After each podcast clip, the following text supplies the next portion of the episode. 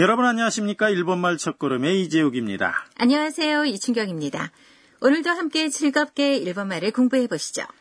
오늘은 제 10과입니다. 오늘의 중요 표현은 全員いますか 전원 있습니까? 입니다.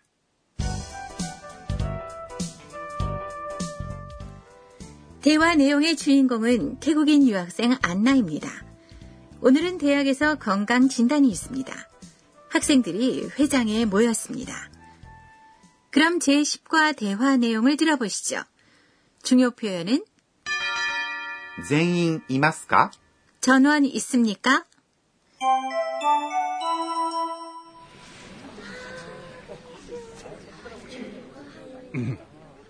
はじめに身長と体重を測ります全員いますかアンナさんがいません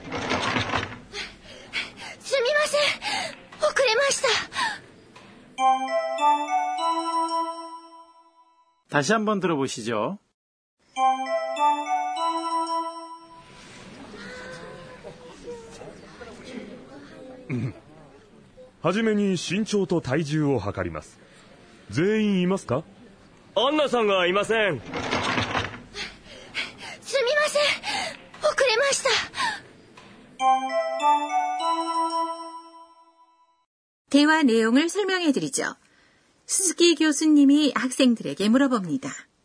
하지메니 신조도 타이즈오 하카리마스. 먼저 키와 몸무게를 잽니다. 라는 뜻이죠? 저는 몸무게를 잴 때마다 언제나 도끼 도끼 두근두근해요. 네, 지난번에 배웠던 의태어를 금방 사용하시는군요. 하지메니는 먼저라는 의미입니다. 신조는 키를 나타내고요. 도는 와나 과를 나타내는 조사로서 명사와 명사를 이어줍니다. 다이즈는 체중, 몸무게란 뜻입니다. 어? 오는 동작의 대상을 나타내는 조사죠.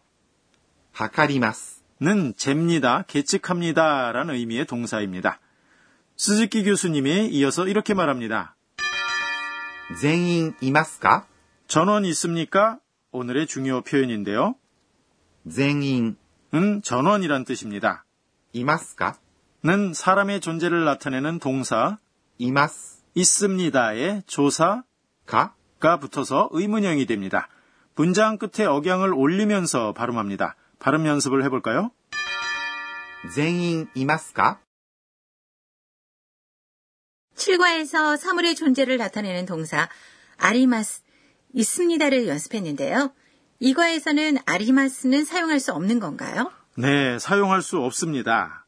아리마스는 사물의 존재를 나타냅니다. 사람과 동물 등의 존재에는 이마스를 사용을 하죠. 그럼 여기에 개가 있다고 가정하면 개는 인우니까 인우가 이마스라고 하겠군요. 네, 맞습니다.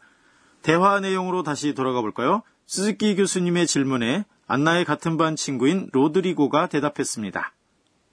안나 상가 이마센. 안나 씨가 없습니다.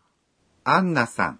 음, 안나의 경칭인 상, 씨가 붙어 있습니다. 나는 주어를 나타내고요. 조사인 나는 비타금으로 발음합니다. 타금으로 가 라고 해도 괜찮습니다. 이마센. 없습니다는 이마스. 있습니다의 부정형입니다. 그런데 안나는 어디 간 걸까요? 그때 문이 벌컥 열리고 숨을 내몰아 쉬는 안나가 등장했습니다. 스미마센 오크레마시다. 죄송합니다. 늦었습니다. 아무래도 안나는 늦잠을 잔 것 같군요. 스미마센. 은 미안합니다. 란 뜻인데요. 스미마센. 은 칠과에서. 스미마센 슈크림은 아리마스까? 미안합니다. 슈크림은 있습니까? 와 같이 사람을 부를 때 사용한다고 배웠는데요. 이처럼 사과할 때도 사용합니다. 遅れました。 는 遅れます。 늦습니다. 라는 동사의 과거형이죠. 마스형 동사의 과거형은 ます。 를 ました。 로 바꿉니다. 일본어에서는 이미 동작이 종료된 것은 모두 과거형으로 나타냅니다. 완료형도 포함이 되죠. 그럼 이춘경 씨 문제를 내볼게요. 먹었습니다는 일본어로 어떻게 말할까요? 음, 먹습니다는 답에 맞으니까 답에 맛이다가 아닌가요? 네, 정답입니다. 네, 이제 의미를 모두 아셨으니까 다시 한번 제10과 대화 내용 들어보시죠. 오늘의 중요 표현은 全員いますか 전원 있습니까?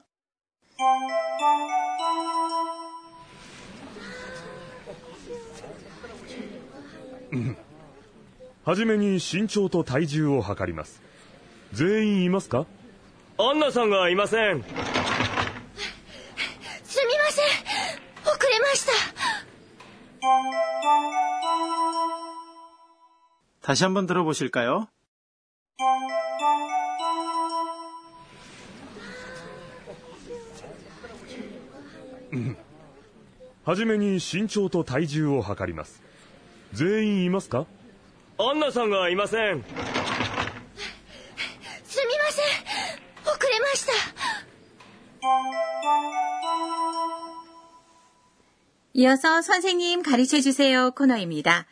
이 강좌의 감수자인 도쿠나가 아까네 선생님이 학습 포인트를 설명합니다.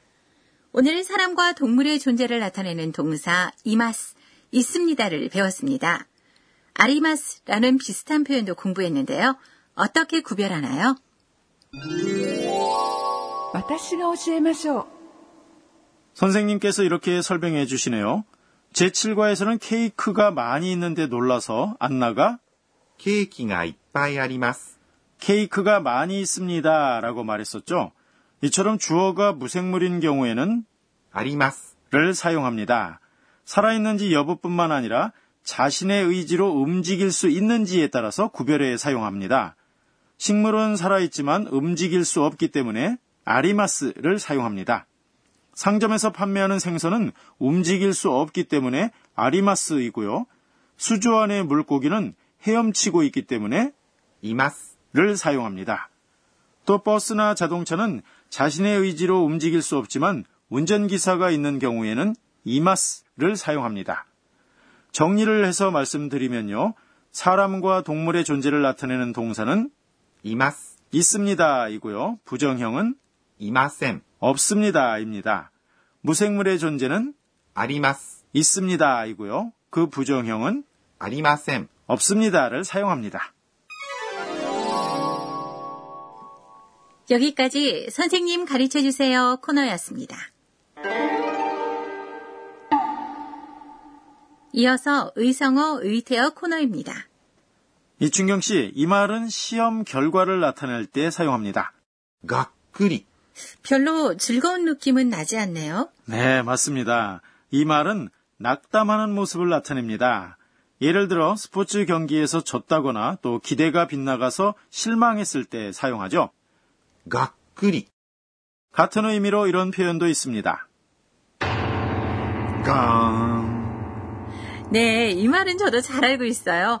만화에서 등장인물이 충격을 받아서 얼굴이 새파래지는 장면에 깡이라고 쓰여 있더군요. 깡. 네, 이렇게 말하는 것만으로 충격을 받아 안타깝다는 마음이 전해져 옵니다. 그래도 이렇게 낙담할 때 쓰는 의성어나 의태어는 가급적 쓸 기회가 없으면 좋겠네요. 의성어 의태어 코너. 오늘은 がっくり。 와, ガーン。 을 소개해 드렸습니다.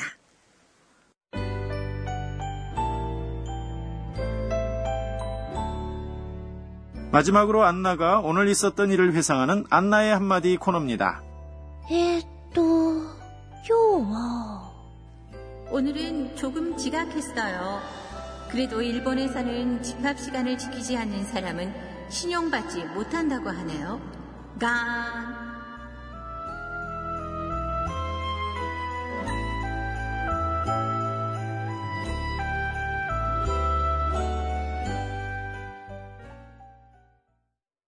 네, 제10과 공부 어떠셨는지요? 오늘의 중요 표현은 全員いますか 전원 있습니까? 였습니다. 사람과 동물의 존재를 나타내는 이마스를 배웠는데요. 사물의 존재를 나타내는 아리마스와 함께 외워주시기 바랍니다. 다음 과에서는 안나가 사쿠라를 파티에 초대합니다. 많이 기대해 주세요.